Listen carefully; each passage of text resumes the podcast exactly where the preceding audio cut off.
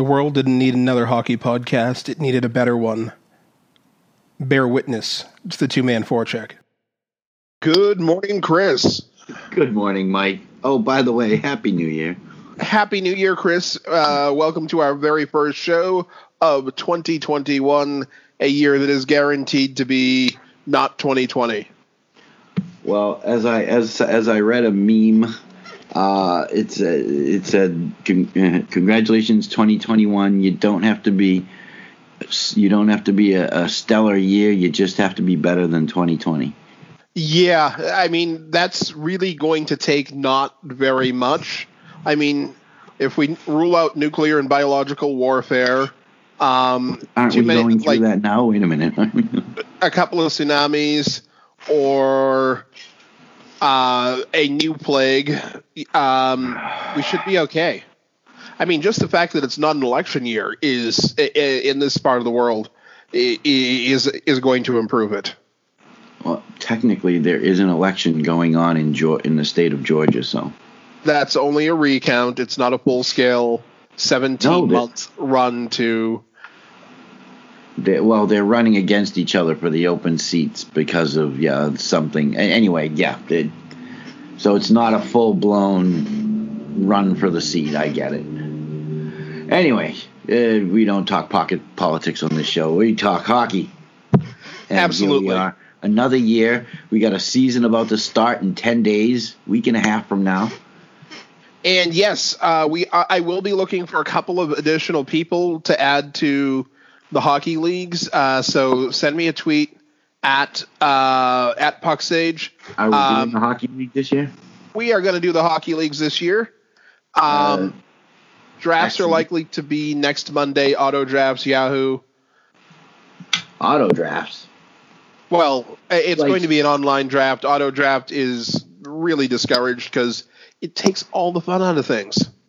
Um, yes. But I, I and genuinely and I genuinely hate auto drafts. Um, yeah, well, you never get the players you want when you auto draft. I mean, you don't. Sometimes you don't get the players you want anyway, but it's almost like a guarantee when it's auto draft. and this year, I don't know how good the algorithms are going to be as an auto draft because with each team only playing seven or eight opponents all year long, um, or six or seven appoint uh, all year long, a lot of stuff is going to be very heavily skewed. Oh, like yeah. the the goaltenders that have the two or three best goaltenders, or the divisions that have the two or three best goaltenders, you could probably see five or six percent less goals in those two divisions uh, in that division than in than average overall. And I think the goal total between the highest division and the lowest division this year could be something really fascinating to see. Uh, is it going to end up in the? Are we going to see the most goals in the divisions that have the absolute worst teams, like the West, or uh, are we going to see it in the teams that have some of the very, very best uh, players? You know, you could you could say that maybe it's the Central uh, or the current Central, which is a hilarious misnomer for it. Um, the, the East Division, you, you know, you've got Crosby, you've got Malkin. Um, but I overall, as much as goalies are going to have their usual impact or more, I'm going to say it right now. I think I mentioned it a couple of weeks ago and maybe last week, but the 2021 season is 100% the year of the coach. It's going to yeah, it's going to be all about uh, the coach, the coaching staff, video preparation. It's going to be about video prep. It's going to be about managing minutes. It's going to be about you don't want to overplay anybody. And I know that there are some guys out there, you know, mainly defensemen, you know, Drew Doughty, Ryan Suter, Roman Josi, guys who are, are used to playing 25, 24 plus minutes a night. But are you going to be able to maintain those kind of minutes when you're playing in this compressed a season? Uh, essentially, the, the regular season this year effectively has a playoff pace. you're essentially playing three or four games a week. Uh, so almost every other night. Uh, there's 14 to 16 games per month for everyone. Uh, that's that's a lot. You're gonna see guys get rested, and you may see it both early and late in the season. Uh, for my money, It may uh, if I, if I'm the LA Kings and six weeks or five weeks into the season, six weeks into the season, we're still contending for a playoff spot or second, third in the West.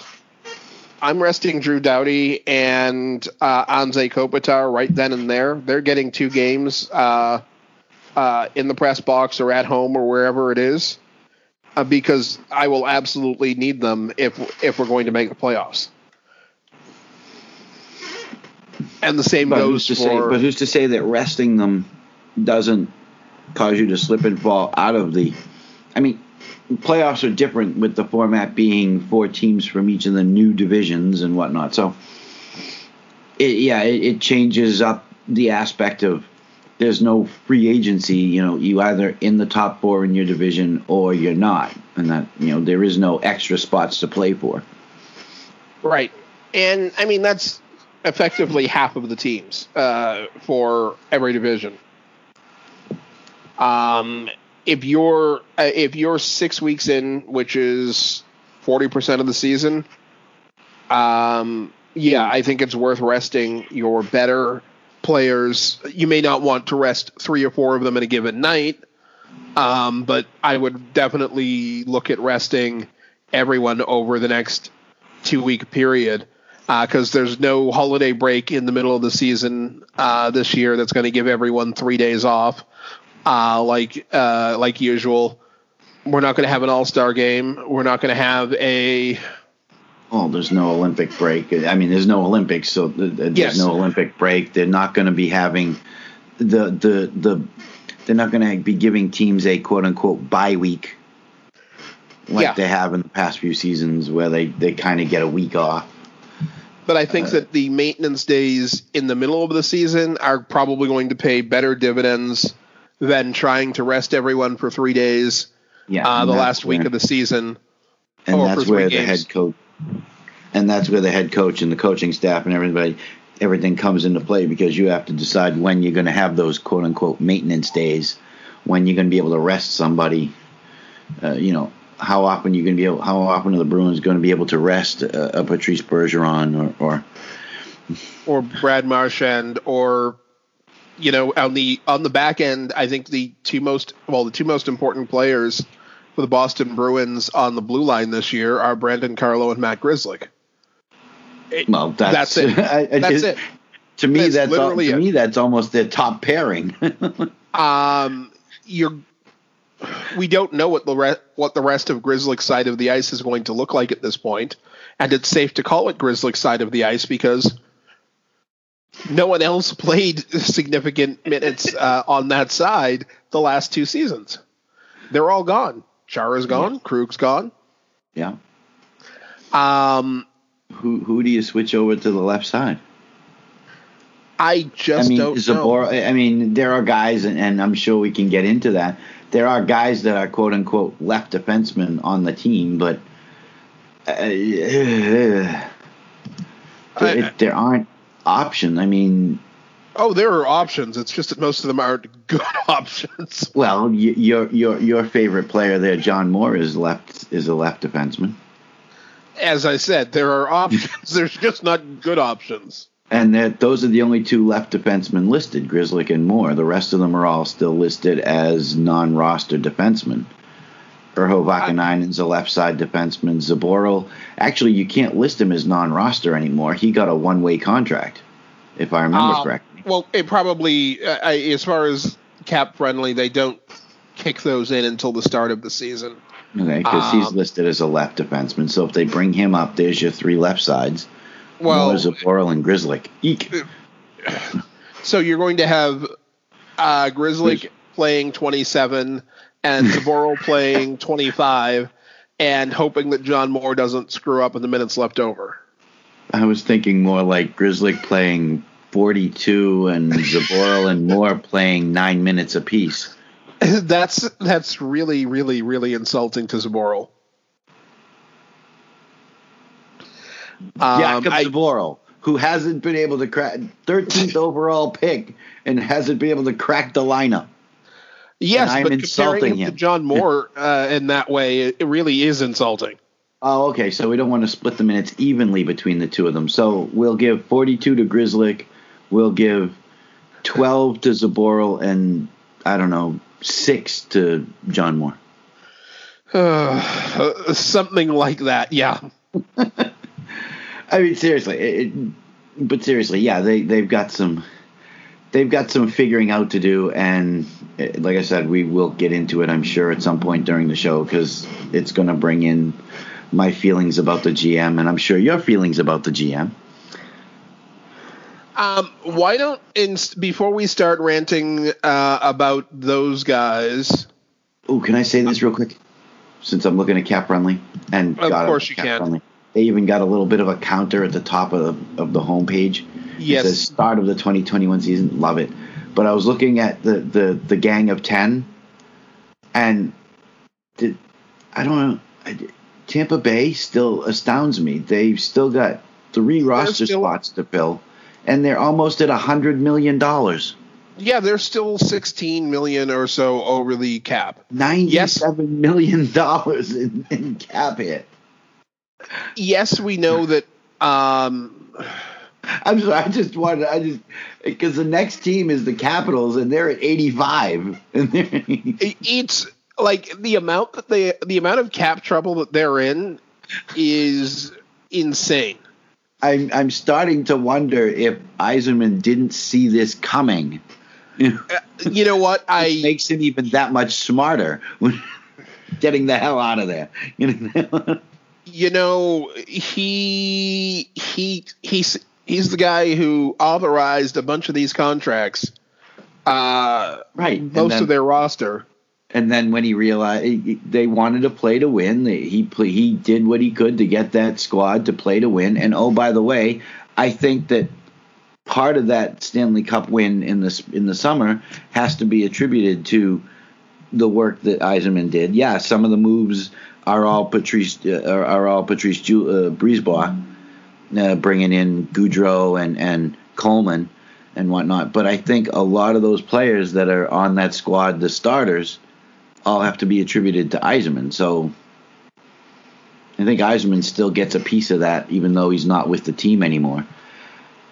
Uh, but that, I I wonder if he saw that this was coming down the coming down the highway, and and he's like, okay, time to leave. Let let Julien let let Brisebois handle it. Julien Brisebois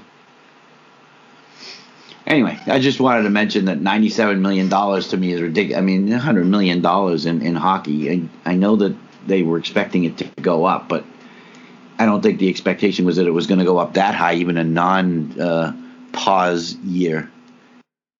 Yeah, even even had the uh, whole pandemic not happened, they would still be in cap trouble this year. Yeah, a lot of cap trouble. Uh, something that happened just after we, uh, or very quickly after we uh, wrapped last week's show. Um, we were talking about the Ottawa Senators uh, being the only team that you know you could pretty much write out of the playoffs uh, in the Canadian division this year. And then they go and acquire Braydon Coburn and Cedric Paquette. How much does that change things for you? Coburn and a lot, Paquette? a little, not sure. Not sure. I mean, Cedric Paquette's been a, a, grinder for Tampa Bay. Yep. But I mean, Coburn. Eh, I, I don't think it. I don't think it moves the needle drastically. It helps. I mean, you're bringing in a couple of guys who appear to give a lot every night. I mean, they're not they're not guys who are taking shifts off, but that being and of said, course, this also- goes. That was just a day after bringing in Derek Stepan, and we talked about that particular trade. Um, I mean, I don't know that it moves the needle all that much. It, they still have Ottawa. Still, I think, is going to rely more on their youth. Oh yeah, I I, I, can't Brady- see these guys overshadowing Brady. Tkachuk, Colin, Colin White, and Thomas Chabot. You know, their youth is going to be their, the their best player backbone. on that roster. Their youth is going to be their backbone. I mean, bringing in Paquette or Paquette or however you pronounce his last name, uh, Coburn is is is Braydon the defenseman? I can never remember. Aren't there two Coburns? Or am I thinking of? Oh, I'm thinking of the Schenns maybe. I get Yeah, uh, you you may be thinking of the Schenns. Yeah.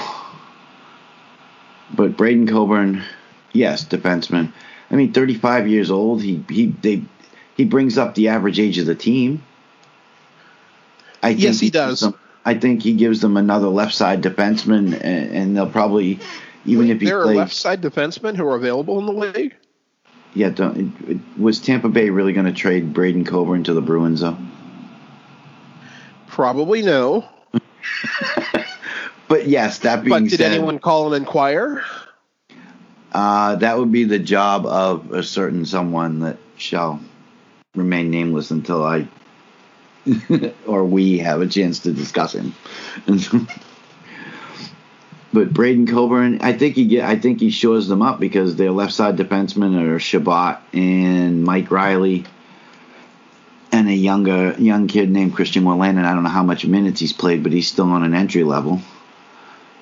Uh, so I think that bringing in Coburn gives them a little bit of flexibility, not just on the left side, but it gives them that you know that seventh defenseman that can doesn't have to play every night of the week. Hmm. and it brings a ring into the room. Well, actually, between him and Paquette, uh, you brought in two Stanley Cup winners uh, into the locker room. That's not something that that, that exists anywhere else on the roster. I mean, well, age- Matt Murray age- won one, but Matt Murray can't stay healthy, so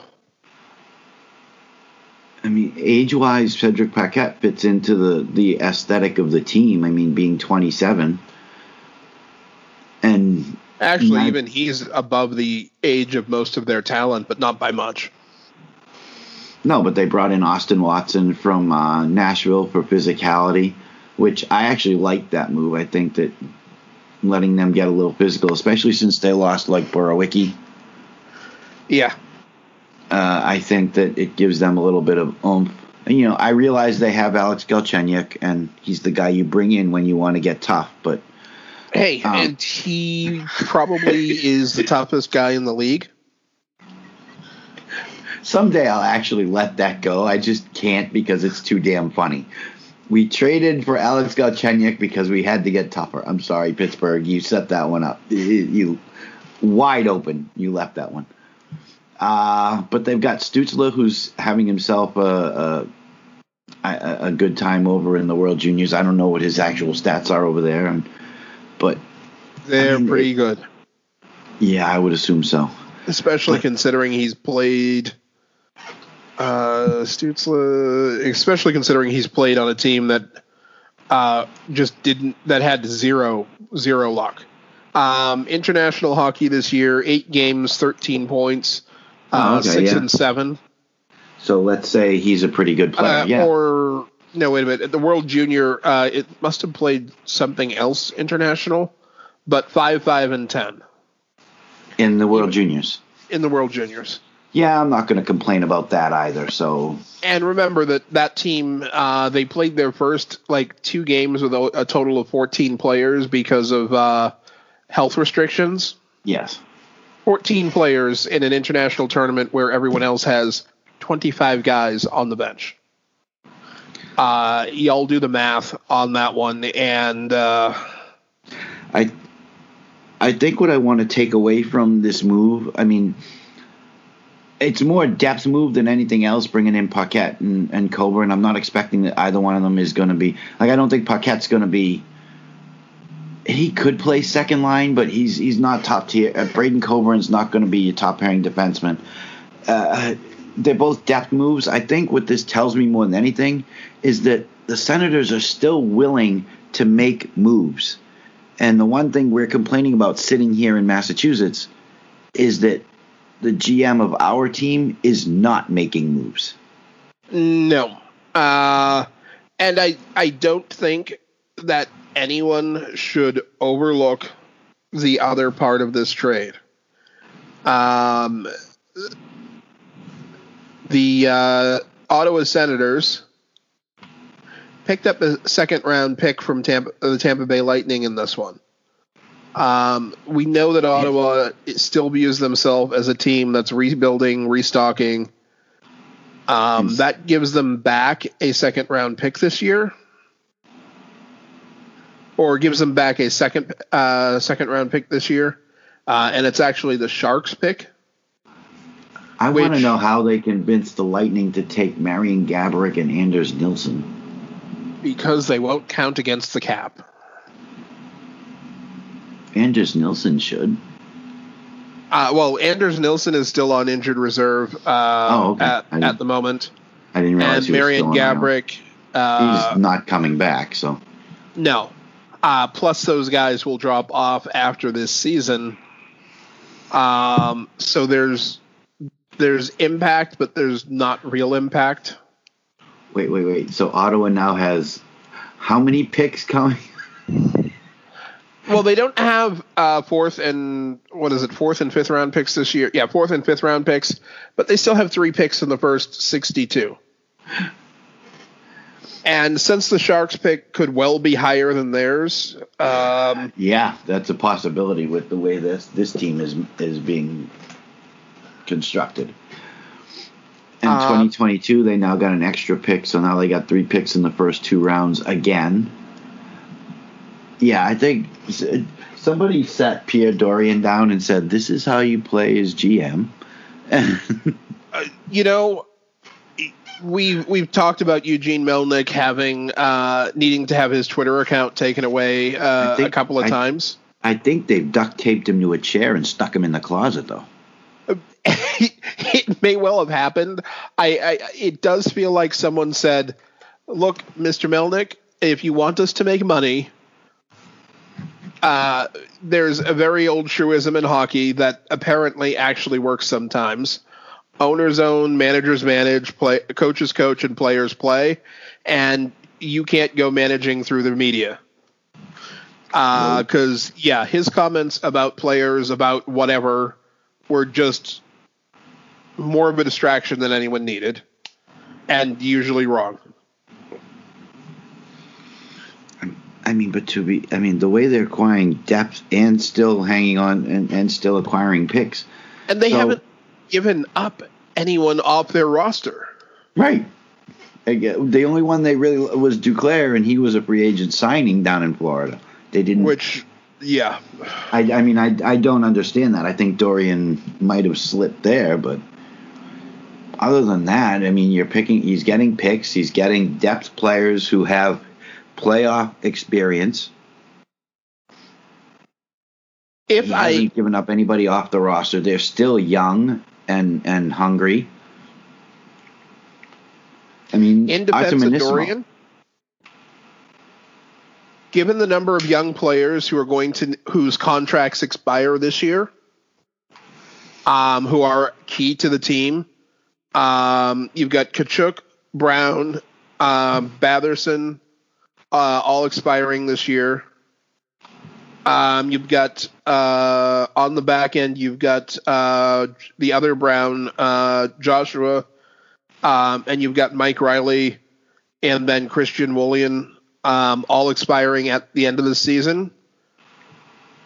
Maybe Dorian decided to go with the certainty of those guys who mostly have been more consistent than uh, than Duclair, because that would be, I mean, one, two. If you're counting all of the players 27 and under who are due contracts at the end of the year, you're talking uh, Galchenyuk, uh, Tkachuk, Logan Brown, Drake Batherson. Uh, that's four at forward, um, and then four at defense.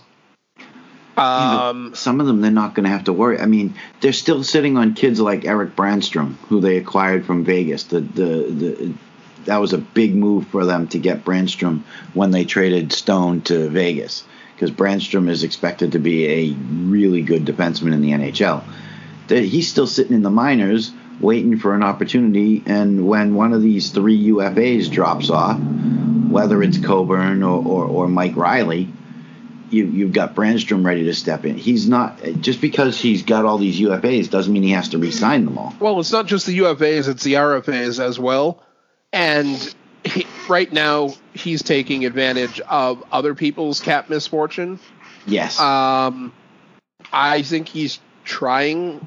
If the defense of him is that he's trying to prevent ending up in the same situation. I mean, we criticized uh, Chia Pete for signing everyone every time, uh, every year, uh, for years, and not making the best choices. Now, is do I think that?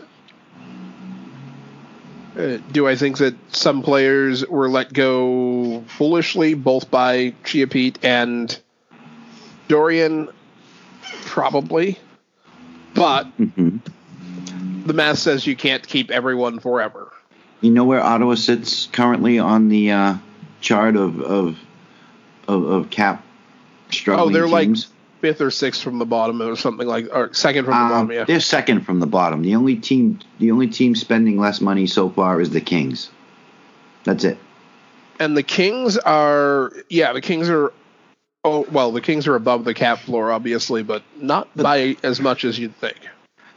But Ottawa, Ottawa at 70 and a, ha- 70.5 million already has all 23 roster spots filled. Yep. and just under 11 million in cap space. Um, but look at how much that cap commitment is going to go up next year. Oh, it it certainly is. And like I, but like I said, they don't have to sign all of them. They're going to spend some serious money on on on Brady Tkachuk. They're going to spend some serious money on uh uh I don't know how much Logan Logan Brown is going to Logan Brown uh,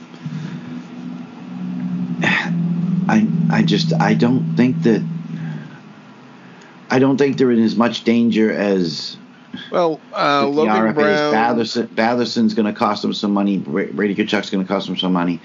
Logan Brown, if they want to hang on to him, I don't know what his stats look like though. Uh, They're solid in the A. Um, they're he's played. Yeah, he's doesn't look like he's getting many minutes in the A, in the N. Yeah, 29, 29 games in his NHL career, and he's got nine points, one goal, and eight assists. So, and even looking at at, his AHL stats, uh, 20, 28 and 25 with Belleville. Season before that, 42 and 56. Maybe he's on pace. I, so you, you're going to throw a couple, three million at him or something. I, I don't think they're in as much danger because they do have a lot of uh, they do have a lot sitting in their minors. I don't know what their minor league system looks like. I mean, there I- are some names that I recognize. It's pretty solid. I, we've talked about them off and on for a year and a half. Uh, Yeah, and how I'm more know- curious about what is going to happen with their goaltending because one, I don't know that Matt Murray is going to ever discover the fountain of health. um, and uh, you've got let's see, Well, you they- mentioned they Eric sent- Branston. They sent Uh, Nelson out. So Hogberg is Hogberg got some minutes uh, behind Anderson when Anderson Yep. was out. Joshua with his- Norris, I think, is one of those players that we can expect to see in the NHL for a while once he finally hits. Um, he was a first round pick in 17. Um, he had uh, 61 points in 56 games in the AHL last year. Uh, Ridly Greig, um, another first round pick, uh, 28th overall in 2020. Um, he Even if they let him sit and even if they let him sit and marinate, that kid sounds like he's going to be pretty good. From what I've Uh, seen of him, Ridly Greig, yeah. yeah, They've and got uh, some, they yeah they've got a they've got some pieces there that Natalia Abramov. Uh, yeah, I. I, I like I like the the look of their I like the look of their future and if Dorian can keep the money c- under control and allow them to hang on to some of the key expensive players and, and slowly move up the, the the youth that they need to, to keep the team young and, and financially uh, safe. Uh, it, it it looks it, it all looks positive. positive and like I said, bringing in Paquette and, and Coburn is is a really good move from a standpoint of playoff experience, depth at both depth at forward and at defense. I, I don't think he's done a whole. I don't think Dorian's done a whole lot wrong, except for, in my opinion, letting Duclair go. That's that's where I'm at with it. Uh, because I think Stützle is going to play in the NHL. I, I I don't know how much time he's going to spend down in the A, but maybe when he first comes back from maybe when he first comes back from the World Juniors, just to get his legs under him as far as uh, North American hockey goes, but.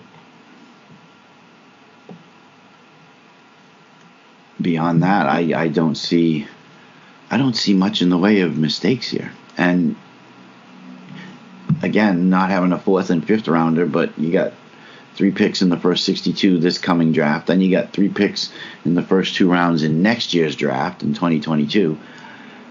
And so they've got themselves future options as well as as a solid team this season. I think they make it into that top four. And I know we're going to talk about that later on, like next week before the season starts. But I think I think at this point I have to give them that option, that uh, or, or, that opportunity. I think they get into that top four. Uh, as up as the prospects are looking for the Senators, uh, they're not so very distant uh, neighbors uh, in Chicago not having the best offseason. Uh, Kirby Dach, uh, who had been captain and playing over in uh, and been playing in Edmonton for the World Juniors, uh, effectively going to miss the season. Um, five month recovery on his wrist injury before he can resume uh, hockey related activities. I did not see the injury, so I can't speak to it was a weird happened? play. It didn't look hugely dramatic. He just it looks like his arm got caught between his body and someone else's, and uh, it it's what gave. But my, uh, they showed what I'm saying is I didn't couple, see Withers.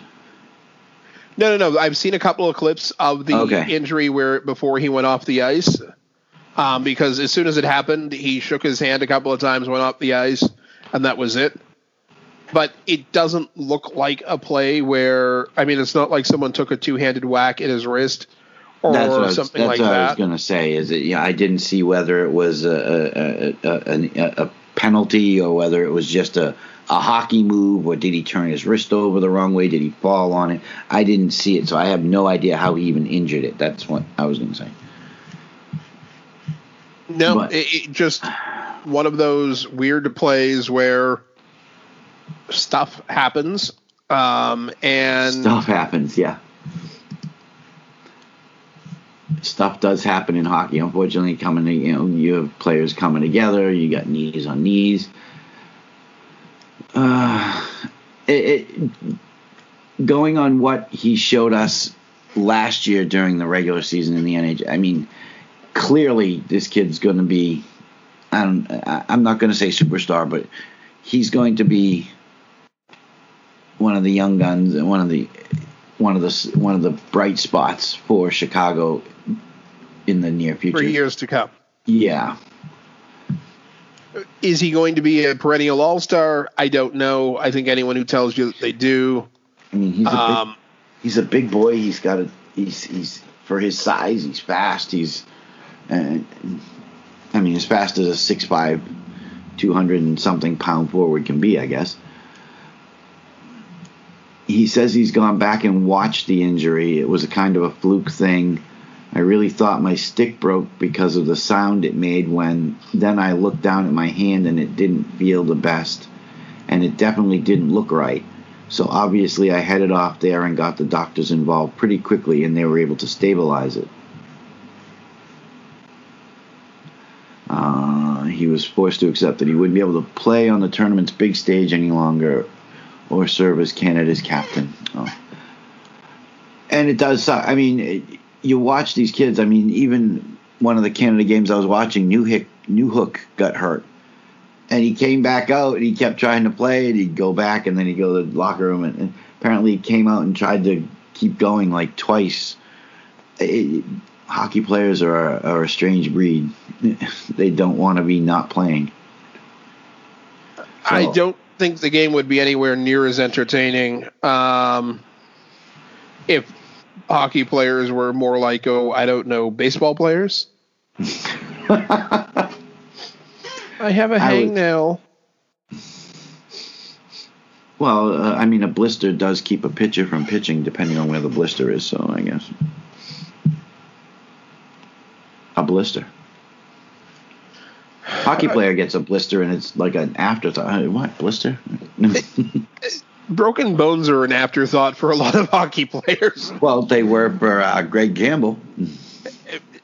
Chuck Cobus, who broke his leg in a game and played the rest of the game, it was a non-load bearing uh, bone, and he said he knew it was broken right away, which is still insane. Uh, I I still think, like I said, I still think Gregory Campbell is insane. I realize he's out there on the penalty kill, and if he had come on, you couldn't you, you you couldn't get mad at him for getting off the ice as quickly as he could based on the injury, but he chose to stay out there and help kill the penalty until they got a whistle. And he made didn't he make like two, three more blocks? Yeah, he, he actually ended up making another block somewhere along the way and but he was basically trying to skate back and forth between the two point men on his side of the ice, trying to. I think he deflected one pass, blocked a shot, without the ability, of course, to you know stand up. Oh, and by the way, didn't have a stick. Oh. details, details. Yeah, who needs one of those? Who needs? Who needs a stick or you know a functional leg? So yes, hockey players are are. Uh, I, I'm not quite sure where to put them on the scale of, of normal to completely and utterly insane, but you know, probably leaning towards the latter. Having played the game, uh, we do wish Kirby a, a, speedy recovery, but that's not their only injury. They've also no, lost uh, Jonathan Toews.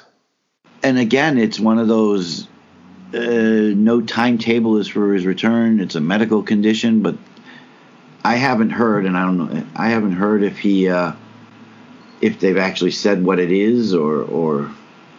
But all I had heard was that it was it was another medical issue, and and that there was no timetable for his return. Uh, that's all I've heard as well, and I find that possibly more disturbing. Uh, well, that's what worries had, It's not knowing when he's going to come back. I mean, he's not he's not an old old man by average, you know, by regular uh, guidelines. But as far as hockey, I mean, he's been around since he was 18 years old uh, with Chicago. So in hockey years, yeah, he's getting up there a bit. Uh, but still, what's he? 31, 32? No, he's uh, he's closer to mid 30s at this point. Is he uh, what? He wasn't an 03 draft. Is he as old as Bergeron? I don't think he's he's not quite as old as Bergeron, but um, uh, he's at least 32. Jonathan Toews is an 88, so yeah, he's uh, 32 years old. He'll be 33 before the season ends. Mm-hmm. Yeah, again, wishing him a speedy recovery. You know, the, the health comes first, but he's he will surely be missed. I mean, Chicago can't be too thrilled with what's going on right now. They also no. don't have they also don't have Alex Nylander. Uh, who was out with knee surgery, had knee surgery done. Uh, I don't know if Seabrook is back or if he's still on the mend. And Nylander had a pretty po- had a pretty solid season for them last year. Uh, cracked their top ten in scoring. Um, yeah, ahe- ahead of Kirby Dach, and in fact, uh, ten goals, sixteen assists. Um, so that's uh, th- that's a couple of pretty significant uh, pieces of their uh, on ice uh, product. I mean Alexander Nylander, he was one of the youth from uh, Ottawa, and and didn't really. I'm sorry, Buffalo. Why did I say uh, Ottawa? Buffalo. Didn't really play much in Buffalo. What, 7, uh, 12, 15, 19 games with Buffalo. Had himself three goals and four assists. He goes to Chicago, plays 65 games, has 26 points. I mean, a nice upward trend from his previous three seasons where he really didn't play much. I mean, he spent most of his career in the AHL with Rochester, so don't want to see a pause put on anybody's season, especially when he finally got the sti- the ship going the right direction. Oh, absolutely not. Now, one of the uh, one of the more interesting things that uh, has occurred, or I continue or expect to continue to occur between now and the opening of the season, is is the trades. Uh, so I've been paying a little bit more attention to trade rumors than I normally do. Uh, we normally don't quite uh, sit or spend airtime on on trade rumors, uh, but an interesting one passed uh, across uh, my news feed. Um, over at the Hockey Writers, uh, they're quoting Jimmy Murphy uh, as saying that the Boston Bruins had interest in some guy named Pierre Luc Dubois. Yeah. Um, okay, that was okay. Stop. Now, first of all, any team that doesn't have interest in Pierre Luc Dubois in their Thank front you. office, you need to uh, first fire everyone, then fumigate, and then burn it with fire, um, and start over with new staff. Um, because there's just no excuse for that sort of crazy. Uh, but Pierre Luc Dubois, in my opinion, was the breakout star of the playoffs last year. Uh, he was awesome to watch uh, for the whole time that the Jackets played. It, it, he was just that much fun. And as much as anyone who can spell their own name and many people who can't uh, would love to see him in Boston, he did just sign a very team friendly five million a year, You think? uh, two year contract with the Columbus Blue Jackets, who had themselves a pretty Five solid year playoff run, for- anyways. Five mil a year for Pierre Luc Dubois. Mm, if that isn't team friendly, I don't know what is. I mean, he was a point per game plus three in their uh, 10 game playoff run. What more can you ask from this guy?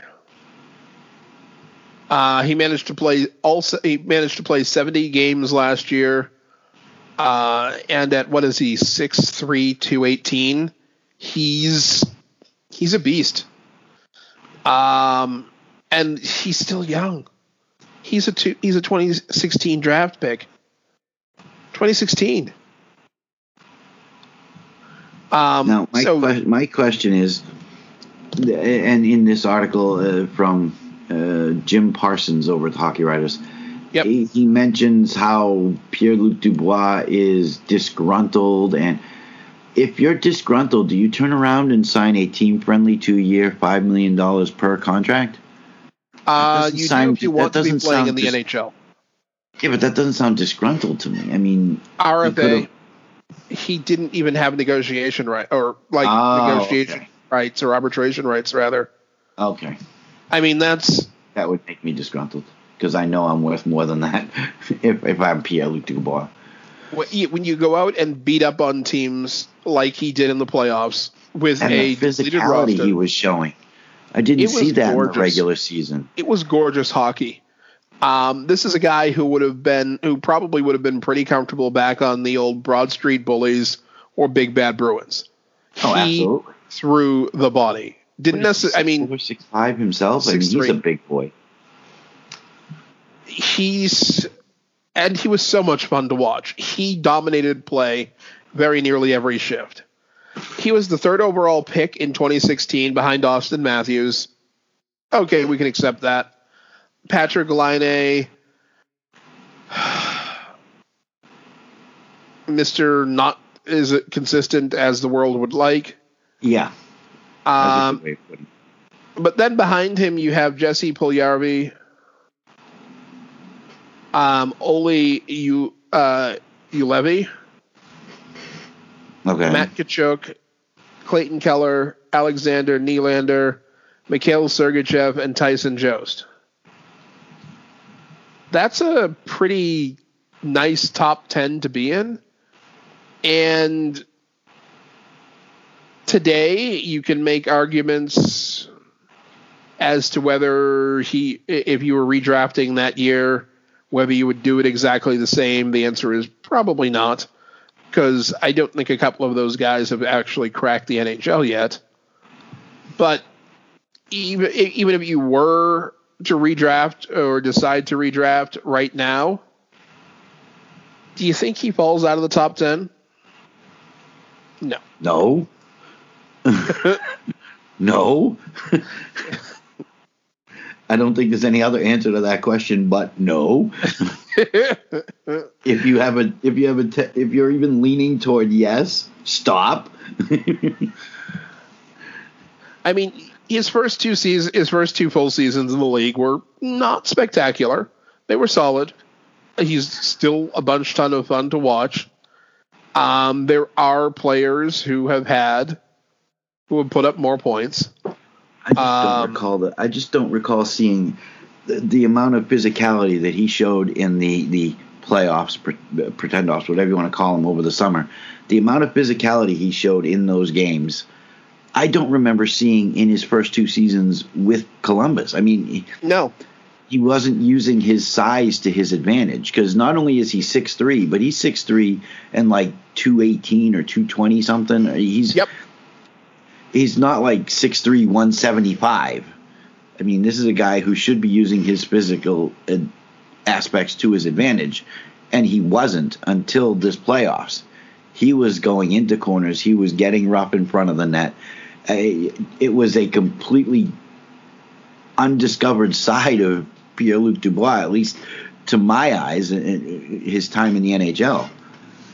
That's what I was completely taken by. It was just the way he performed with the with the physical aspects. I mean, and realistically, he's always had the offensive aspects, uh, although not showing them. to me, the measure of a of the difference between a star and a superstar, uh, perfor- a player and a performer, is what do their what do their regular season points percentage look like compared to their playoff points percentage? He had a solid regular season. He was, you know, somewhere in the point six point point six uh, points per game range. He hit a point per game average in the playoffs. So Yeah. to go up against playoff competition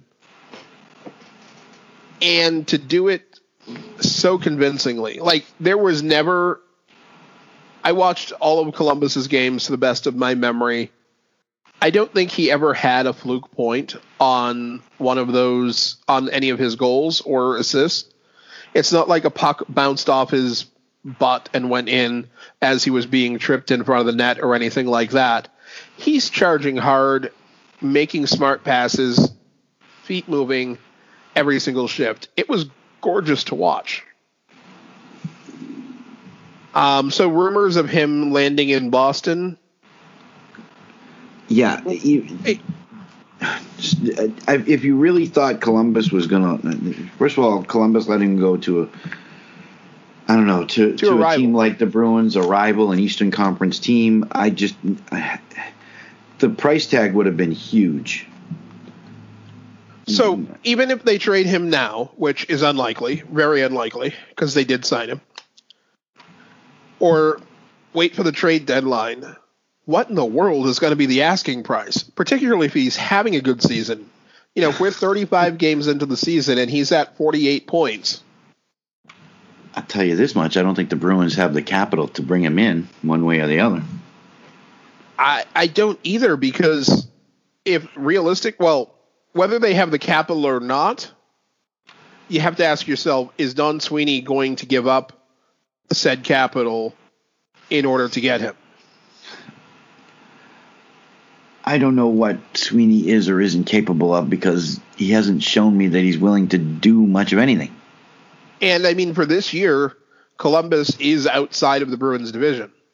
Columbus is in that magical spe- central division that includes everything from Tampa and uh, it goes from essentially the Miami metro area to Dallas to Chicago, back around to Carolina, uh, with detours through Columbus, uh, Detroit, and Nashville. That is that just, that division just makes my brain hurt. Yes. It really makes my brain hurt. But as far as Bruins assets, do you want to play? Do you want to play Don Sweeney or do you want to play uh, general manager for the uh, Columbus Jarmo- Blue Jackets? Jarmo Kekäläinen. Jarmo Kekäläinen. Which one do you want to be? Um, I want to be Jarmo Kekäläinen. Okay, I will be Don Don, or at least a a functional general manager. I'm not sure I can manage Don Don today, but let's see. Columbus Blue Jackets, as of right now, are where are they as far as cap space? They are not part of the Gang of Ten. I remember that. No, they aren't. Okay, they're fairly low. They've got They got 4.2 million. 77 uh, and change on the cap. Yeah. So, Jarmo, I need No. to do some stuff and make my team a little bit better. Um, rumor has it that your guy there, uh, the one, the one who had a pretty reasonable playoff run, Mm-hmm. isn't all that happy there. But I just got him to sign a contract. Sure, you did, but we all know how uh, having a disgruntled player in the locker room can really, really impact uh, the rest of the team and bring their performance down. Particularly in a season like this, where with all the compression, stress is just going to be magnified. Mm-hmm. So, I'm not going to waste your time by lowballing you or anything like that.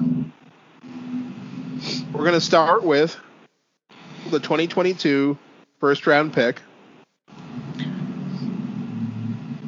Because otherwise, you're going to hang up the phone on me. You'll notice there's already silence there, Mr. Sweeney. One first round pick, okay. And I said, we're going to start there because I know now that you're you know. so you're standing on the diving board at this point, okay. I You want to make even- sure I want to make sure that you understand that I value your time as well as the player. All right, blowing smoke is not going to help you here. Uh, as much as I would love to keep him for this player, I am willing to give up Jack Studnicka. um, and Jack has done mm, in the NHL. Jack Studnicka is a second round pick, uh, 2017. Should be NHL ready. He's But at he- half a point per game in the NHL. Yes, okay. Uh, And by the way, yeah, in two games to have one assist does make point him a half point per game player, yes. However, in the playoffs, he actually played in five games and he didn't do a thing. Well, that's a problem with our coach. We'll be correcting that soon. Would you actually say that to another GM? Me? You might. you might. I even might consider it because I wouldn't be able to stop myself. But I can't see one GM. That would be hilarious if they actually did that. I don't know. They, maybe they do. But yeah, five five points in, in five games, no points. So we've got a first round pick. We've got Jack Studnicka. Now the expectation on that first round pick is that it's probably going to be somewhere in the uh, high twenties because you're you uh, you and this is me not blowing smoke in your direction, but you've been consistently in the playoffs year after year, so it's going to be in the 20s.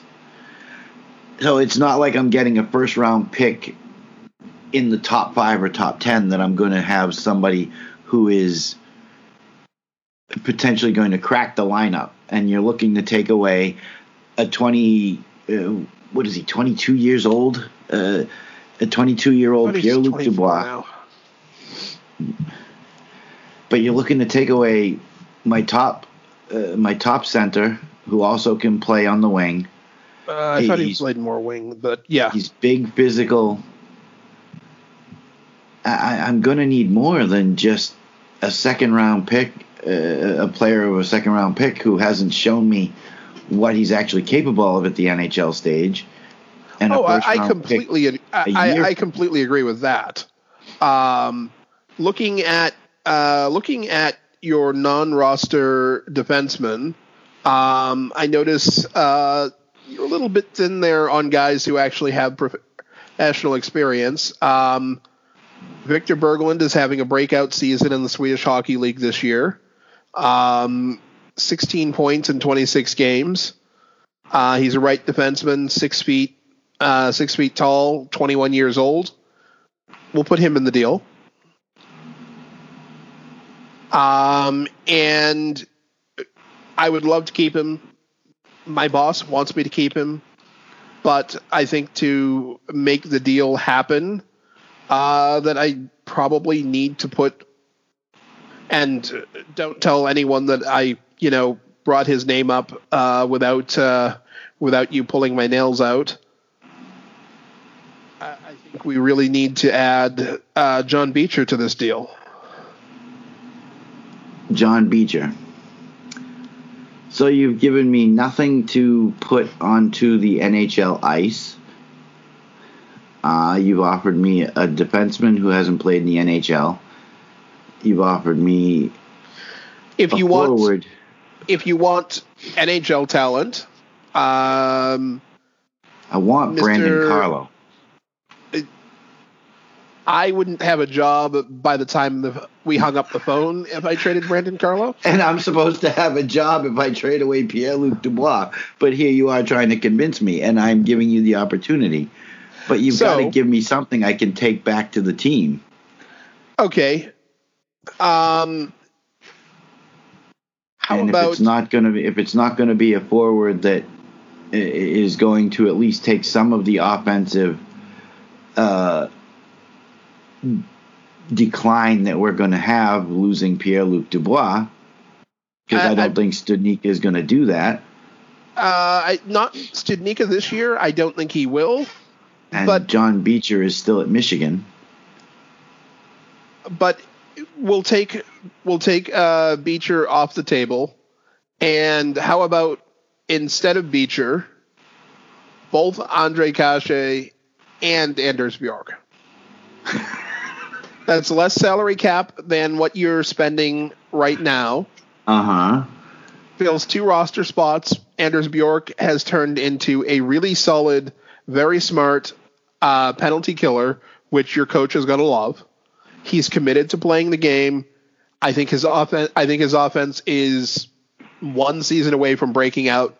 It could be this year, but I, have you I, had the privilege of sitting face to face with with John Tortorella when he starts in on a tirade? John Tortorella is very much like most of the residents of this state. He gives his opinion very clearly. It's yes, not personal until you make this, it personal. Unfortunately, in this case, however, he's the head coach of the team and has the privilege of sitting in my office when he does it. The people in the state of Massachusetts are sitting in their own homes and yelling at their TV screens. Yelling at their TV screens, yes, but you only have one of him to deal with. The state is a couple of million people, and many, many of them are hockey fans who I run into when I go to the grocery store. Do you really think that Sweeney runs into people in the grocery store? He's played in this town since he was a child. Uh, Well, he yeah Yes. he did play at Harvard. I, I'll give you that. I, I mean, did- I run into I run into Cam Neely in in the hardware store. Oh, and, and you and I did run into um, uh, Andy Brickley in front of uh, Well, in Somerville, yeah, in Somerville. Yeah, so in, in front. I forget what was that. Was that not your average Joe's? something like that. Uh, over by. It's over in the new or in Across the uh, the refresh across. development. Uh, Across from the the the the, the what do they call it? The factory there, the Schaefer building. Assembly Square, Correct. Assembly Yeah. row, yeah. Assembly Row. Uh, well, it was Assembly Square Mall back in the day. So I just I, the- it would be a tough trade to make. It, the, I guess that's what I'm trying. What we're trying to point out here is I don't know that there's pieces that are going to make the deal. You're going to have to give up something that neither co- Sweeney's not going to be able to give up. I mean, yes, he's getting back Pierre Luc Dubois, but you're not going to get him for nothing. This isn't going to be the Ottawa you can't Senators make a one for one trade for a guy like that, unless Well, no, I'm not thinking one for one, but I don't think that the pieces add up to getting Dubois either. I mean, and maybe So, I just don't you're have saying the that- foresight. So just me and you, first round pick, Yeah, Kase and Bjork, um, and then uh, Berglund uh, as four pieces.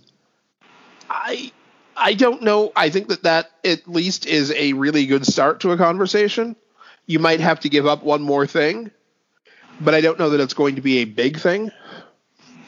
okay. I just I don't I don't know you what you gave up to get Kase in the first place. You gave up a first round pick and yes, David Backes, and the idea was getting Backes's contract off the books. Ding ding But ding. you are, you already gave up a first round pick for Kase. Now you're trading him plus another first round pick plus other pe I mean, Oh, look. So now- but going the other way, I think very, very highly of Pierre Luc Dubois. That's I do, I do too. I mean, and that's he is a 22 pretty soft statement. But at 158 games in 234 uh, 34 games, that's not that's not a world beating uh, points percentage. No, yes, his playoff yes his playoff performance was was pretty spectacular. 19, um, point, 19 points in 26 playoff games is a hell of a lot better points per game percentage than I don't know, say other forwards who played for Columbus before they played for the Rangers and the Bruins. Um, Oh, that one. Yeah. that one. I mean, 19 points in 26 playoff games, uh, and and he's consistently gotten better. I mean, okay, yes, six playoff games, four points, five playoff games, 10 points, 10 playoff games, 10 points. I mean, it, this guy isn't going away. He's not on a downward trend by any stretch. We certainly hope not. No. And oh, by the way, his first two seasons played all 82 games. This year he played all 70. So um, health is not an issue either, apparently, or and we hope that it continues to be. I just I don't know that you can make that. I don't think the Bruins have the capital. That's what I'm saying. Yes, Unless you you're going all in on heavy draft picks, like you going two first rounders, a second rounder, and then throwing in a body, Mhm. whether it's Kase or Bjork or someone else. Um, and I think that that's too much for Boston to pay. As far as organizational depth, unless you're 100% sure, and well, if you're unless you're north of 80% sure that he's going to like it here and be able to take over one of the two, top two center spots for at least five years, I don't know that you can make the trade and pay that much or more. and I think First that, round picks and second round picks are going to be too valuable with um, with the lowered cap over the next two seasons, over the next two or three seasons. Agreed. And I think that Cassidy is, and, and this is personal opinion. I think Cassidy is too in love with the current players that he has that I don't think he's going to be moving Krejci anywhere. So now you're either moving Pierre Luc Dubois to a wing on Krejci in the second line, or you're mixing up that supposed um, uh, top line. I, I can't use that word for the way they describe it. I prefer to call them the 200 foot line and I'll forget that the other yeah. name exists. But I, I mean, you're either breaking up that line and playing him on a wing, or you're putting him on a wing on Krejci's line. He's not. I, he's not a third line center, and I wouldn't perceive to put him on the third line. Uh, No. with his talent level. And realistically, that third line that is probably going to be Coyle, Smith, and maybe Bjork this year. And then there's Charlie, and then yeah, and then there's Charlie. Coy. I mean, Or I'm sorry, Coyle, Smith, and Bjork. Um, I don't know where the Ritchies are going to fit in, if at all. Um, they they they primarily fit in well in Providence. uh, yeah, or in this case, it may actually end up being the taxi squad. Um, Oh yeah, I forgot about the taxi. They're, they're allowed what? So uh, four or six or whatever. five players, four to six players, something like that. Yeah. Because the fourth line will almost certainly end up being uh, Kuraly, Lindholm, and uh, your boy Anton Blidh. Anton. Uh, I don't know. I am. I, I am, however, interested, and not just in this particular article. There is actually further down a headline, Go for it. um, and I hadn't seen it because I hadn't thumbed through the whole article myself. But uh, Wild willing to trade Matt Dumba for a center. Really? Is Bill Um, Guerin is Bill is Bill Guerin really willing to trade away Matt Dumba? I don't know that Dumba has ever been happy in that city. and and if so, is there some way we could make that deal work? Um, so Beecher and uh, Studnicka for Dumba. I mean, the only issue being that Matt Dumba is a right defenseman, and we really don't need more right defensemen. But uh, 26 years old, uh, he is So expensive. He's six Charlie- million per. So we flip uh, Chalk Stick Charlie for uh, for another left defenseman. He is 20. He is 26 years old. He's making six mil a year. Uh, he averages, well, aside from the fact that he had 50 points a couple of seasons ago, but uh, the last couple of seasons he's only been in the mid, low to mid 20s in points. Uh, he only played in 32 games in 18 19. Uh, 69 played in all the games last season. Might have missed one. I'm not sure if they played 69 or 70. Uh, 24 points. I I think that if I think I think he's due for a change of scenery. Wherever he lands, and may it be soon, because I don't I don't know that Minnesota is is where he is best for him. Um, I I could see him in a lot of interesting places. Uh, I'm just not Nashville. sure. I'm not sure who has a center that they could give up uh, to make that work. Uh, Nashville being in that Central Division. Um, Yeah, but we know how Nashville loves their defense, and and it's taken their defensive core has taken a little bit of a hit over the years. So bringing in a 26 year old of Matt Dumba's Matt Dumba's caliber. Um, So which which center uh, ish player are you going to trade from Nashville or at- from the Bruins? from Nashville? um, play uh, guys listed as with center on their uh, for that for them are you know Ryan Johansen, Matt Duchene, Mikael Granlund, um, Mikael Granlund, wait a minute, didn't we get Mikhail, if I were Nashville, didn't we get Mikael Granlund from Minnesota? and Erik Haula was also uh, out of out of uh, there. I thought Erik Haula was uh, Columbus. No, well, he did spend time in Columbus, but he played. I want to say Holla was Howler. he was elsewhere before that. He- oh no, yeah, Was it first, Coyotes? First four, first four seasons in Minnesota. two years with. Vegas. Then he split I knew last he'd done season. time in the desert too, but I couldn't I remember thought- where else. I, I thought he was Columbus. Don't ask me why. I, I'm obviously thinking of somebody else with How, Howler is a last name. No, you're right. Four years in Minnesota. Um, so you got Haula, you got Granlund. You're obviously not going to be moving. At least I don't think Poile, and, and and we're talking about David Poile here. He could do, uh, he could surprise the heck out of me. He's done it in the past. Um, because other than outside of Johansen and Duchene, I don't know that Granlund gets it done not by himself. That's for sure. I mean, for me, Considering I- they traded I want- Grant here. for me, I want nothing to do with Matt Duchene. I think he's a solid player. I don't think he's a playoff performer. Um, and you're going to need to add that to that mix. The Wild need to worry about making the playoffs before they worry about whether they have a playoff performer. Um, I mean, Colton Sissons is also listed as a center, Yeah, but he Um, plays primarily on the wing. as is Nick Cousins, who Also he- plays wasn't he primarily. drafted? He was in Chicago for a while, wasn't he? Uh, Flyers, Coyotes. Flyers, last okay. year, last year with the Canadiens and the Knights. Uh, never the, his first full season.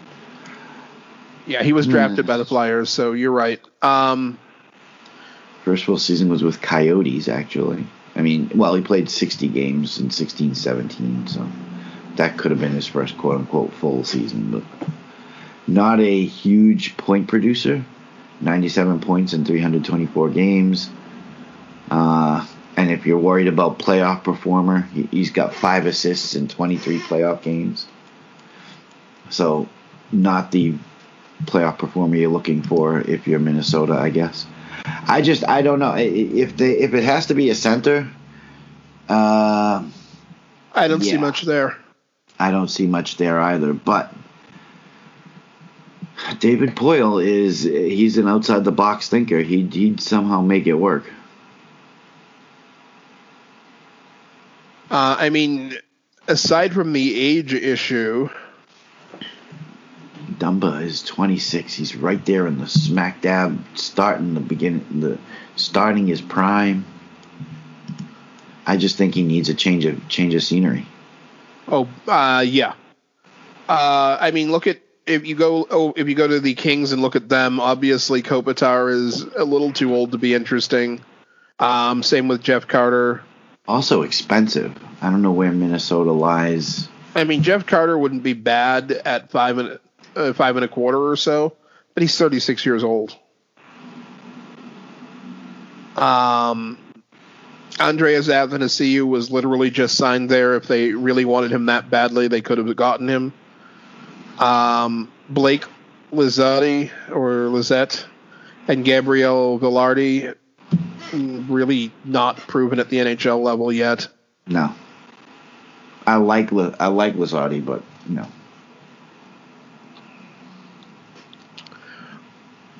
And they're Hmm. they're they're they're at two point seven under the cap. So if, if you're getting rid of if you're getting rid of Dumba and his six million, that gives You the to- opportunity to bring in. Well, it gives them the opportunity to bring in a, a fairly pricey center if somebody's willing to trade them a, a decent center that's expensive. They also have to fill one roster spot still. So I mean,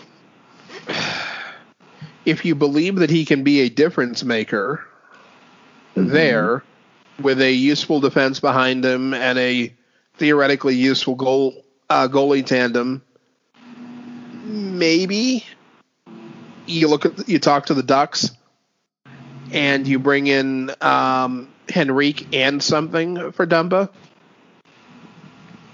because a straight trade is not going to be a fit. Um, but Henrique plus, I I could see that happening. Hmm. Okay. It wouldn't probably be my first choice, but uh, you have a guy like Adam Henrique and you can put him uh, on the Adam- ice in that in that number two slot, Yeah. Well, they're, they're supposedly going to try having Marcus Johansson as their number one center. So. that ought to be okay, possibly you can put him in your number one slot then. There you go. if you bring in Adam Henrique, Marcus Johansson's no longer your number one center. I should hope not. Um, If Marcus Johansson is your number one center, you've got more issues than you know. uh, and who else uh, is in the process of restructuring? I mean, San I don't Jose. see.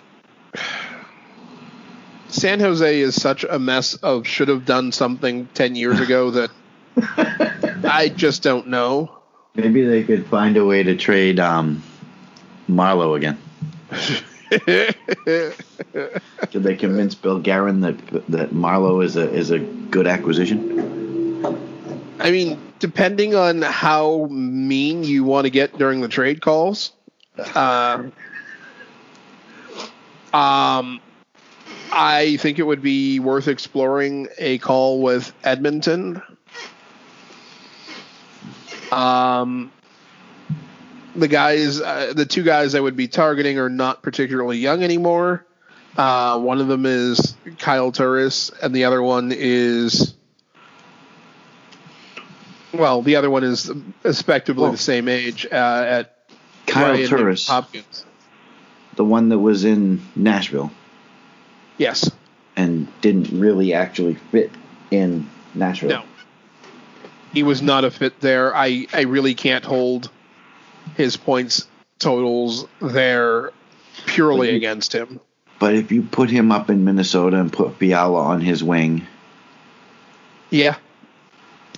that's a that has potential. I'm not And- saying it's a I'm not saying it's a good fit. I don't know for certain, but that The other is offensively that line Nugent has Hopkins. potential. I don't know if Edmonton wants to get rid of him. I think they're He's Doing a their UFA at best the end of this year.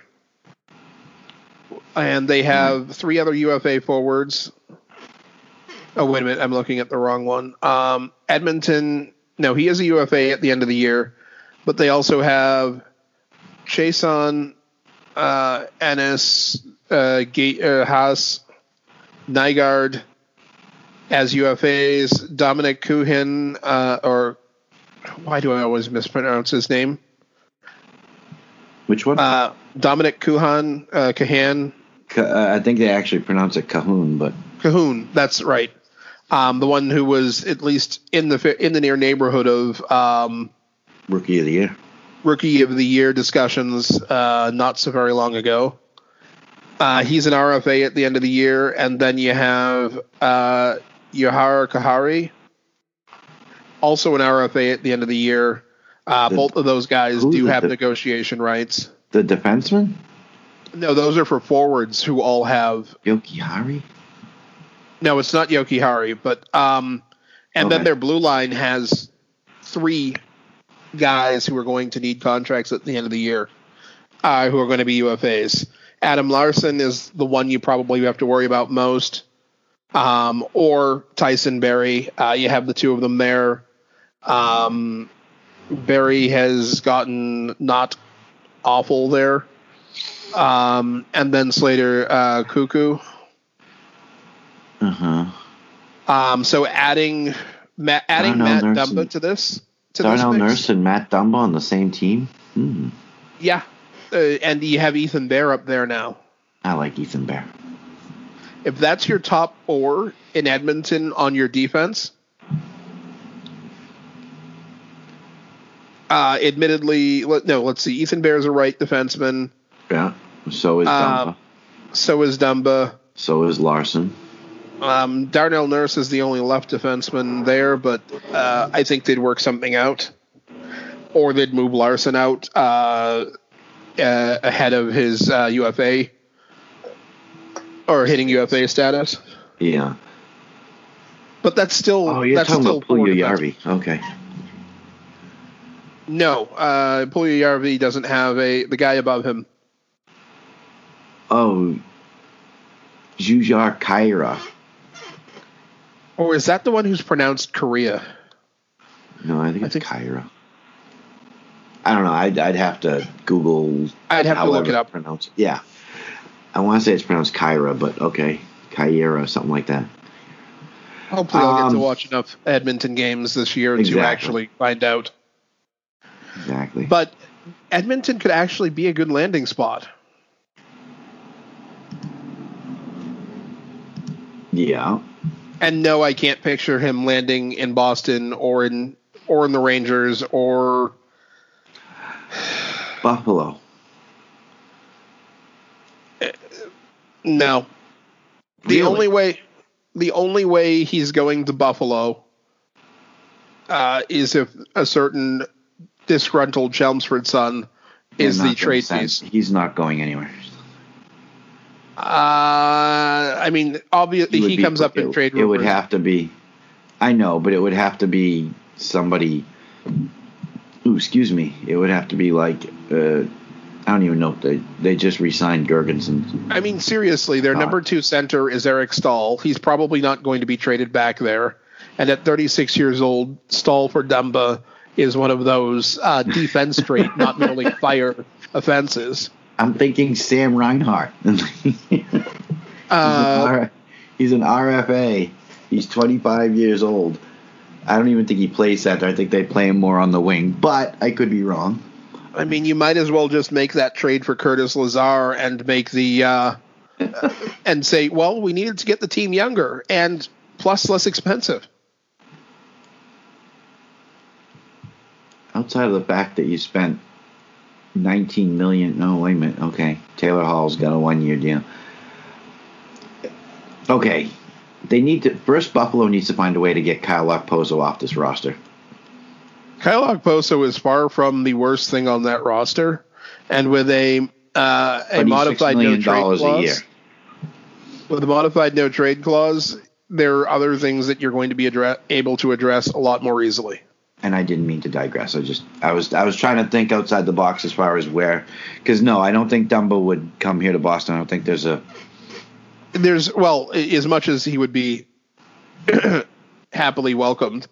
oh Um, yes, absolutely. I mean, but he's a right side defenseman, and we all know that since Don Sweeney wouldn't spend the money to get another right side defenseman who was a free agent, knowing that he was losing a left side defenseman uh, who was a free agent. In other words, he was losing Krug and wouldn't spend the money to bring in Pietrangelo. Why would you suddenly turn around and make a deal for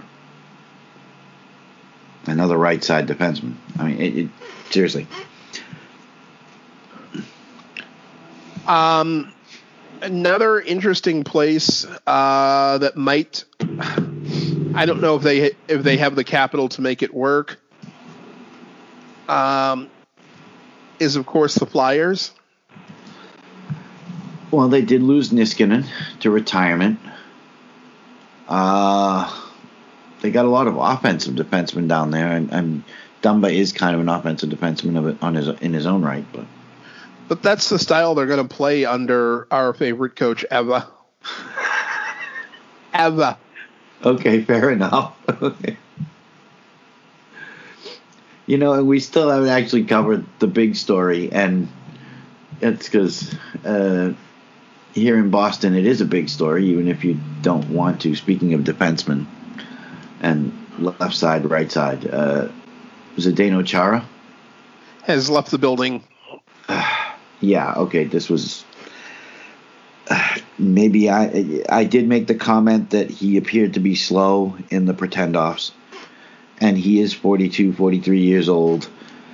But when you lost Torey Krug, and you're looking at a defense core that includes uh, Kevan Miller, who hasn't played in two years, Jakub Zboril, who you gave a one-way contract to, but has never cracked the NHL lineup Urho Vaakanainen, who's been out injured more than he's been in the lineup.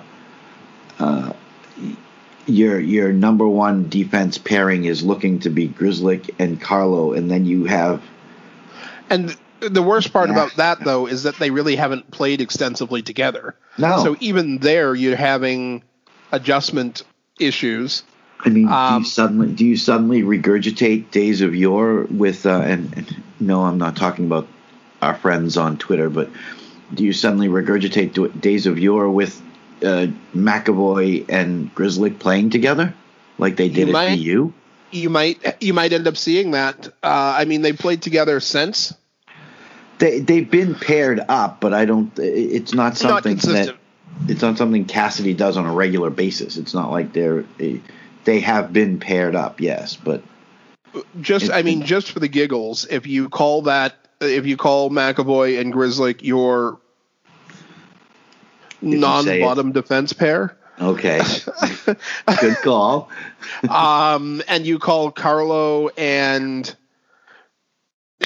Lauzon playing on his offside your other non-bottom defense pairing, um, Because your bottom defense pairing is what? John Moore and Kevan Miller? or John Moore and Connor Clifton, or Connor oh, yeah, I Clifton about Cliffy.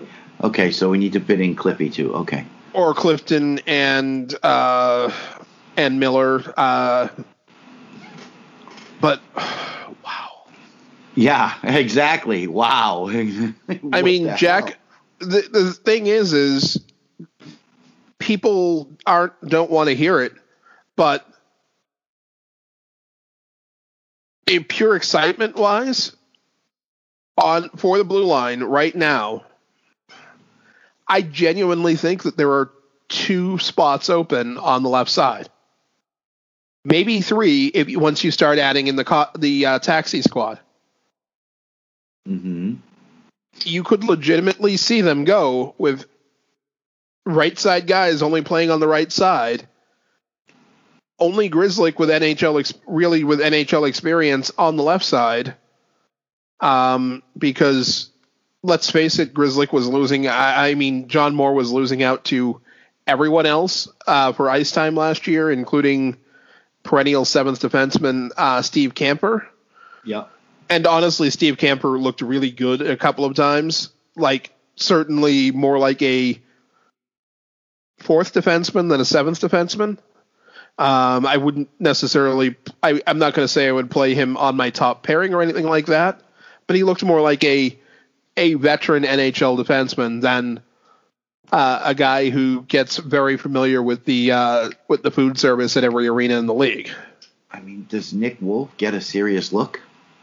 I think all of them do. He's I the think left. He's the left defenseman, and he's currently playing in the Slovak Extraliga. 18 games. He's got five points.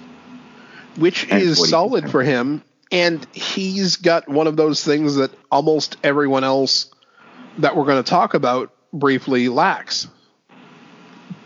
He's got Uh, size. Yeah. He's, he's I as mean- big as Brandon Carlo. Look, all of us, all of us really, really, really like Cliff, uh, Cli uh, Connor Clifton, but he's not a big boy. He plays as Yeah. aggressively as anyone could like. yeah. But on the And other I- hand, I Nick like Wolff, Cliffy. legitimate could- six five. I think I could learn to like Nick 225. Wolff. I have liked everything I've seen from him, including the progression uh, uh, across a couple of Bruins uh, development camps.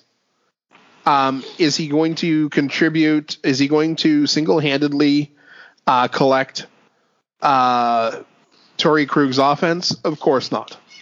But there's no one else in the system who is either. Wait, wait, wait! I got something for you. You brought it up really quick with with with Pierre Luc Dubois and how his scoring percentage in the playoffs is better than his regular season. Correct. Connor Connor Clifton, 50, 50 regular season games, three total points. 26 playoff games, eight points. That's actually Half the number of bad. games, more than twice the number of points. Uh, that's actually pretty fascinating. Uh, although in that first two playoff runs, he was actually played more consistently than he ever got in the in the regular season.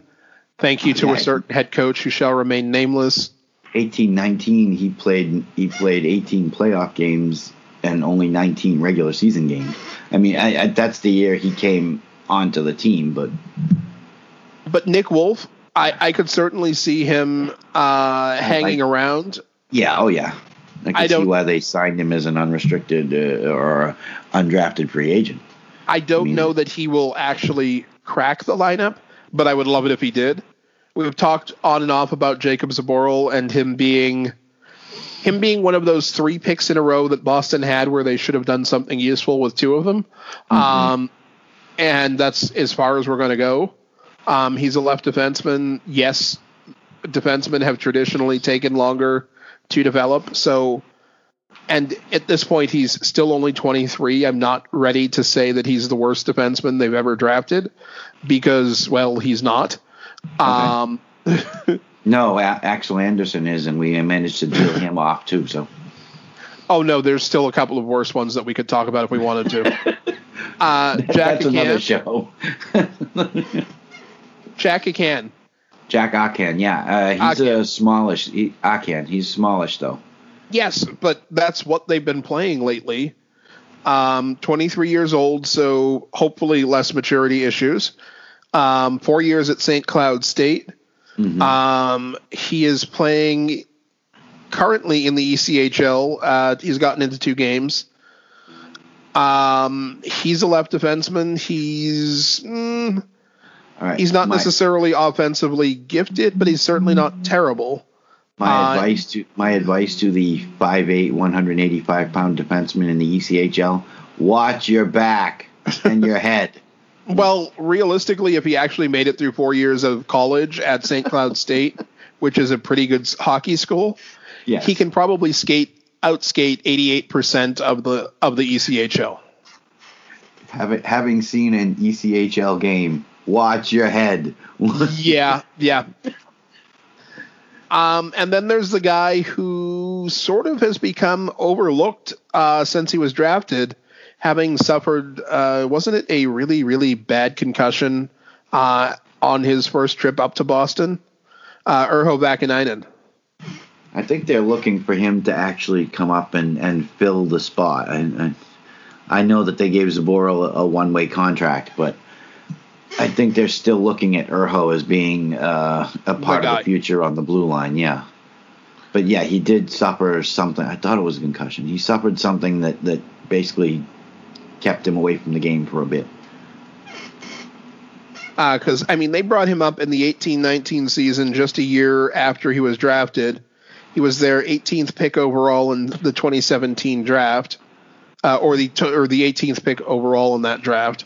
Um, Boston's only first, I believe, that year, and we've heard about we heard about this guy for two and a half solid years. How he was the next guy. He's going to be on the roster. Nope, don't even talk about anyone else. It's going to be him. the the issue behind all of this though is the fact that this is the problem that Don Sweeney has created for himself by not Yes. By not getting uh, ahead of it with Krug by not it, if Chara is to be believed and Don Sweeney hasn't really refuted it but Chara saying that they, they told him he wasn't go- they were going to try and play the youngsters and that he wasn't going to be filling a regular role yeah.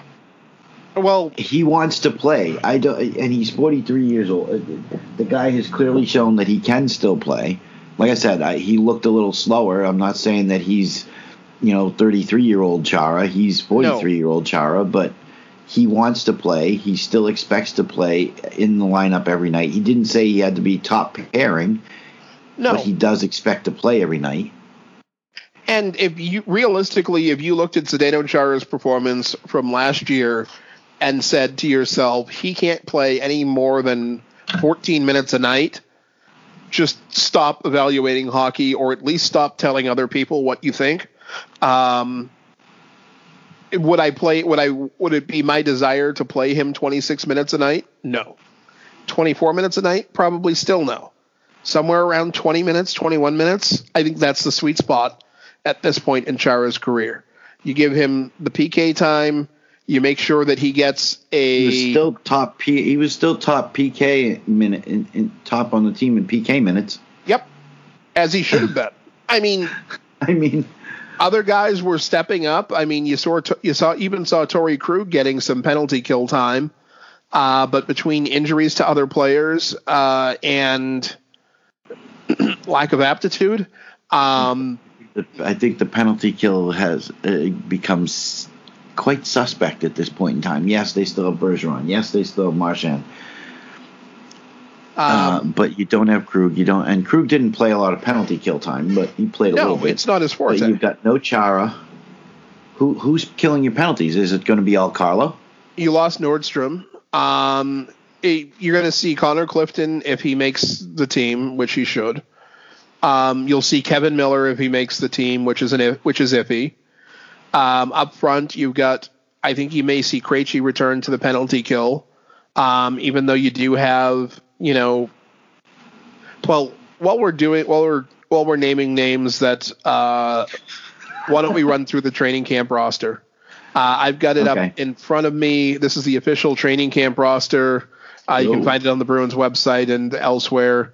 Uh, Bergeron, Bjork, Blidh, Paul Carey, uh, Charlie Coyle, Jake DeBrusk, Matt Filipe, Trent Frederic, Cameron Hughes, Ondrej Kase, uh, Krejci, Kuhlman, Kuraly, uh, Robert Lantosi, Lindholm, uh, Marchand, McKegg, Pastrnak, Nick Ritchie, Zach Senyshyn, Craig Smith, Oskar Steen, uh, Jack Studnicka, and Chris Wagner. Let's just knock out the obvious names that are not going to be playing for Boston this year. We can say confidently that Paul Carey will not get a single NHL sip this year. I was wondering if that was going to come up.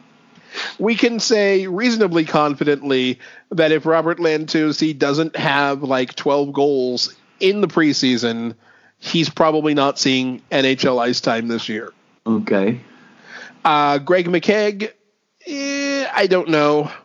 Oskar Steen, I would love to see him. I think his best hope is probably Taxi Squad Mhm. um, or playing in the AHL on the top line.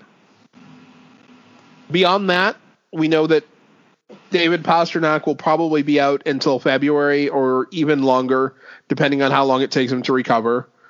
Um, Brad Marchand is supposed to He's supposed. suppo- he said.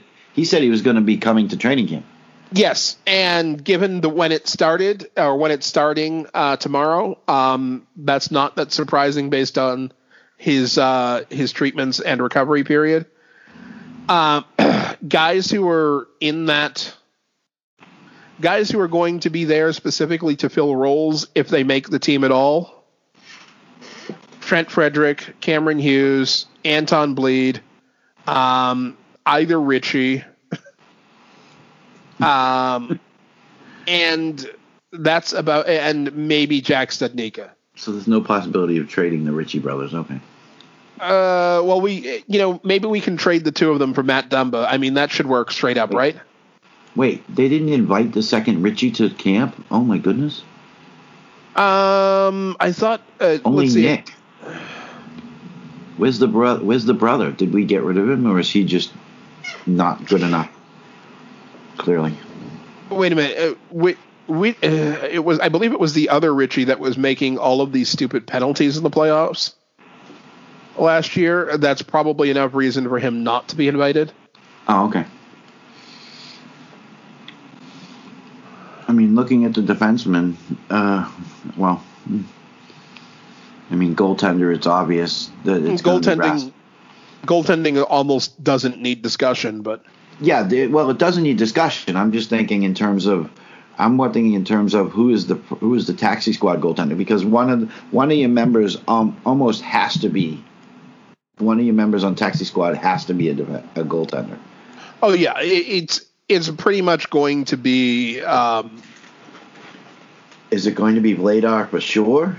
uh, it's going to be Vladar. Uh, I think that the only person you're really ruling out is Swayman, who just left college. Um, You want to see him get as much playing time as possible, so you're going to leave him down in the minors. Yes, him or the taxi and squad player doesn't actually. He's not actually going to be. no, If I remember the description, he's not going to be playing. not eligible for AHL games, as far as I know. It's basically a short squad for or the ready call up for for Boston.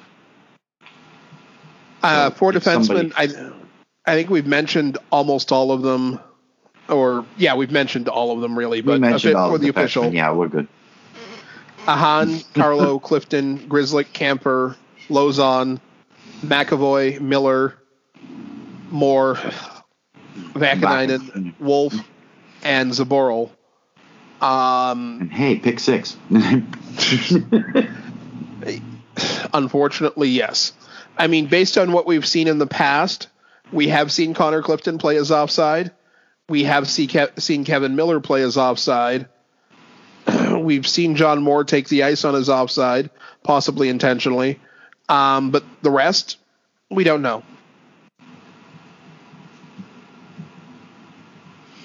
Oh my goodness! I, I just it's not. I mean, it's not a re, it's not a typical season. This isn't a typical. No. I, I just, we're going to do it by committee. That absolutely just floors me with this whole how Terrifying. we're going how we're going to replace Chara thing, and and it's not just Chara that you have to replace though. It, it, it's Chara, it's Krug, Krug's power play minutes, uh, Chara's penalty kill minutes. I mean, are you kidding me? I don't understand Sweeney's thought process here. And the more he explains it, the more uh, ambiguous The more you want to run away or beat someone's head against the wall. Yeah, because I just don't understand it. And you and I have said it. You know, how is he still the the general manager? I, know. I, I honestly, know. I've think- said it anyway. I mean, I, I've said it almost every week here. yeah. But I genuinely believe that there are probably three to five general managers right now who have gotten a bonus season or more out of uh, the pandemic. okay. I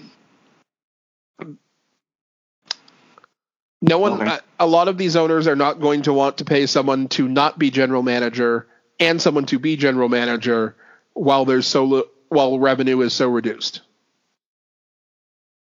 That I understand. Yes.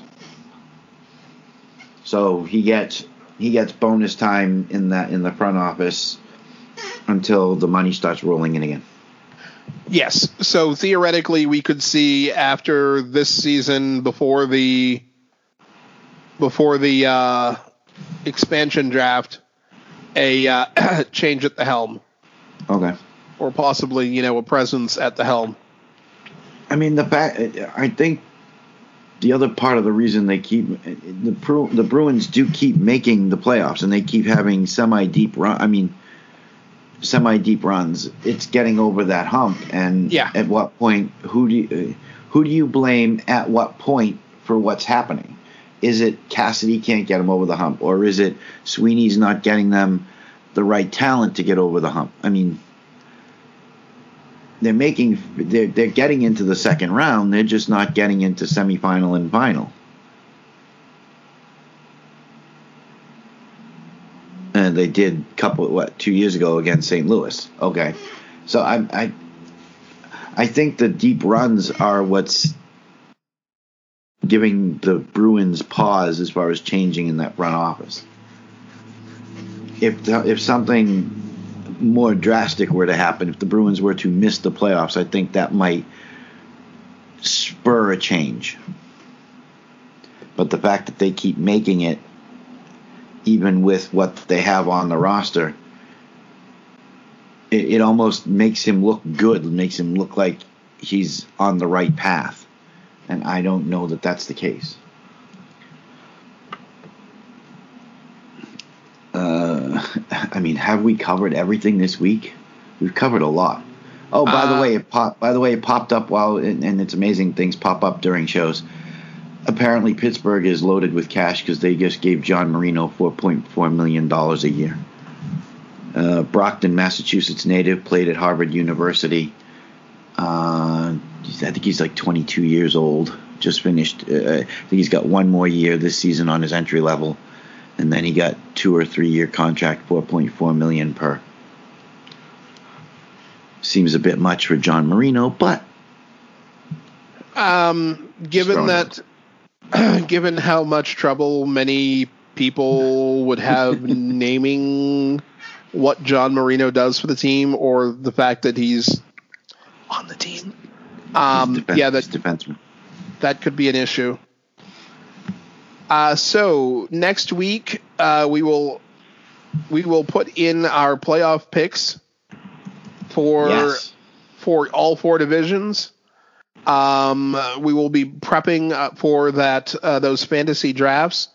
Um, you can hit me up at PuckSage on Twitter, and I will get you uh, an invite to the leagues or league. Um, let me know if you're up for one league, two leagues, roto, or head to head. And then um, we'll cover uh, anything else. Uh, look for us on Twitter. And don't forget, the World Juniors are still going on. Uh, you should be watching. It's been, we're now into the semifinals and finals, and it's going to be very high quality hockey. Chris? Uh, keep an eye on Trevor Zegras uh, of the U.S. national team. Somebody who uh, is a playmaker by nature and by his own admission has stormed to the top of the scoring list for the entire World Juniors. Enjoy the hockey, and in a week and a half, we're going to have the NHL back in play. Hockey is coming. That's the rumor. I can't wait. Ladies and gentlemen, as always, thank you for listening. Uh, until next week, you can find us on Twitter. Take care.